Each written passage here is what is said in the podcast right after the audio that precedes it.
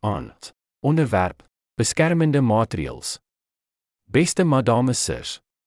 Soos ons weet, word ons gedurende hierdie periode gedwing om veiligheids- of terroriste voorvalle wat ongelukkig van tyd tot tyd voorkom, te hanteer.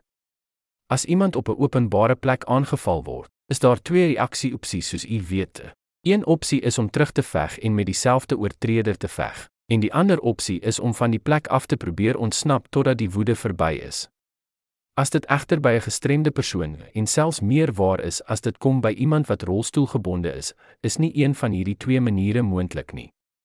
My vraag aan u is: is daar gedink aan die ontwikkeling van toeganklike wapens of wapens wat 'n gestremde persoon kan help, indien en wanneer hy in so 'n situasie verkeer?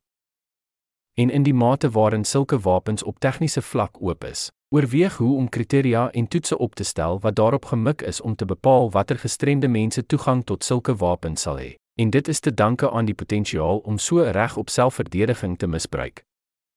Of is dit 'n misleidende en mal idee of eties of moreel onaanvaarbaar wat nie enige aardwaardig is nie?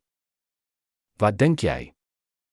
Ek sal daarop let dat ek geen kennis het van oop wapens en geen toegang nie wat ek slegs as 'n gestremde persoon ken wat periodiek produkte soek om te help met die daaglikse lewe soos nodig.